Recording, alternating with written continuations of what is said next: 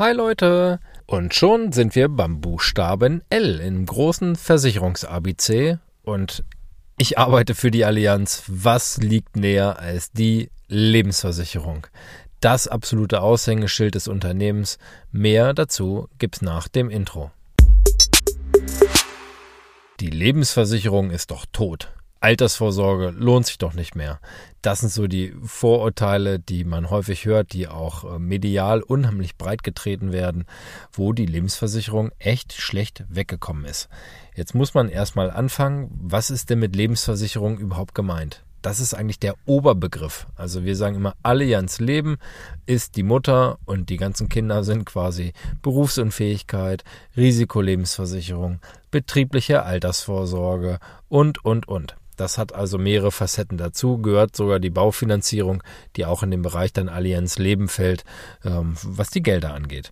Also ein ganz breites Themengebiet und deshalb kann man nie so pauschal sagen, Lebensversicherung lohnt sich nicht mehr, weil da muss man detaillierter reingucken. Die meisten meinen damit eben die private Altersvorsorge. Und die ist so vielfältig, dass man wirklich für jeden das so genau stricken kann, wie es sich dann nachher gut anfühlt und wie es sich dann auch lohnt. Häufig kommt zum Beispiel das Thema Riester schlecht bei weg. So, dann ähm, muss man aber auch dazu sagen, ja, dass das Thema mh, hm, vielleicht auch schlecht beraten wurde in den letzten Jahren. Das ist ein beratungsintensives Produkt. Ich beschäftige mich einmal im Jahr mit jedem Kunden, der bei mir einen Riester-Vertrag hat.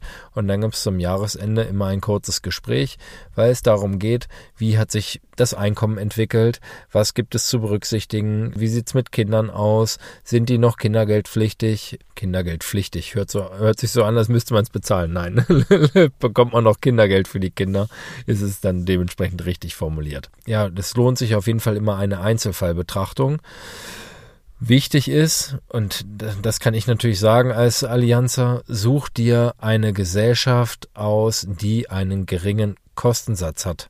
So, die Allianz verwaltet, ich weiß gar nicht, wie viele Millionen Verträge und der Verwaltungsaufwand pro einzelnen Vertrag ist dann wesentlich geringer, weil bei uns ganz viel in der Dunkelverarbeitung, das heißt also mit Automatismen funktioniert. Wir geben Antragsdaten ein, wenn da keine Besonderheiten sind, wird das über Nacht polisiert, die Verträge werden automatisch erstellt. Da guckt also kein Mensch im Prinzip da mehr drauf und daher weil so viele Verträge verwaltet werden, ist die Kostenquote dann nachher niedriger. Warum ist das wichtig? Es gibt Gesellschaften, die erwirtschaften durchaus ganz gute Renditen, das heißt machen gute Gewinne, haben aber auch hohe Kosten. Du hast einen ganz guten Gewinn, sagen wir mal vielleicht 4%. Aber die Verwaltungskostenquote liegt vielleicht bei 2%. 4% minus 2% heißt dementsprechend 2% bleiben bei dir nur noch über. Habe ich eine Gesellschaft, die ebenfalls 4% erwirtschaftet, habe aber nachher nur 1% Kosten, so ist schon 1% mehr. Und dann kommt der Zinseszinseffekt und haut dir das um die Ohren sozusagen über eine Laufzeit von ja, Altersvorsorge, meistens ne, 30, 40 Jahre. Das ist richtig, richtig Kohle. Und von daher ist gerade so der Kostenblock eine ganz entscheidende Säule. Problem bei Riester ist, dass es häufig von Leuten verkauft wird, die davon keine Ahnung haben oder die das nicht entsprechend nachhalten. Viele Kollegen verkaufen das und mit Kollegen meine ich in dem Fall häufig leider den Bankenvertrieb, weil es mit auf der Agenda steht. Hast du schon Riester? Nein, alles klar, machen wir fertig. Wie viel müssen wir einzahlen? Ja, 80 Euro im Monat, gut. Und melden sich dazu nie wieder dann liegt es in der Verantwortung des Kunden und ist ja auch richtig soweit. Man bekommt ja einmal im Jahr Post und da steht dann genau drin, wie viel Förderung bekommt man.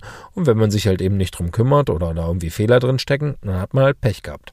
So ein Produkt bedarf einer aktiven Betreuung. Meiner Meinung nach äh, ist das dann halt der Riesenmehrwert, der sich dadurch ergibt. Wenn es ums Thema Lebensversicherung und ob sich das Ganze noch lohnt, geht es häufig darum, dass viele sagen, ja, ich weiß ja gar nicht, wie alt ich werde, dann spare ich lieber flexibel, leg meine Kohle monatlich an die Seite und so alt werde ich schon nicht werden. Da gibt's ja immer die sogenannten Sterbetafeln oder die, ähm, die Rechner, wie alt man denn ähm, wahrscheinlich wird. Das packe ich auch mal in die Show Notes. Dann kannst du mal gucken, wie äh, alt du statistisch gesehen wirst. Ist halt der Punkt. Ne? Es ist ja wichtig, dass das Ganze zwei Punkte miteinander vereint. Das eine ist, dass es natürlich ein Hier und Jetzt gibt. Man soll ja gar nicht alles für später an die Seite legen, wenn man dafür jetzt keine Luft mehr zum Atmen hat quasi. Ja toll, dann muss mir das Rennen auch nicht viel besser gehen als heute. Von daher muss die Balance passen, dass ich eben Rücklagen bilde, ja, das macht irgendwie jeder, ne? Also im Idealfall jedenfalls. Wenn was über ist, dann packt man es an die Seite. Empfehlung halt, pack nicht alles in die Altersvorsorge, sondern mach auch einen monatlichen Sparplan, wo du flexibel drankommst, ähm, vielleicht auch ohne feste Laufzeit. Einfach Zurücklagenbildung. Wenn du dafür mehr Infos brauchst, komm gerne auf mich zu. Das war so, dass zum Thema Lebensversicherung lohnt sich nicht mehr, doch lohnt sich ja immer noch alle, die sowieso aufs Thema Sicherheit setzen. Und das sollte man vielleicht beim Thema Altersvorsorge auch tun. Für die ist das immer noch Gold richtig. Man kann das ganze Jahr mittlerweile echt aufpeppen. Wir sagen immer, für jeden ist von ACDC bis Mozart was dabei. Man kann das ganz klassisch gestalten, ohne jegliches Risiko.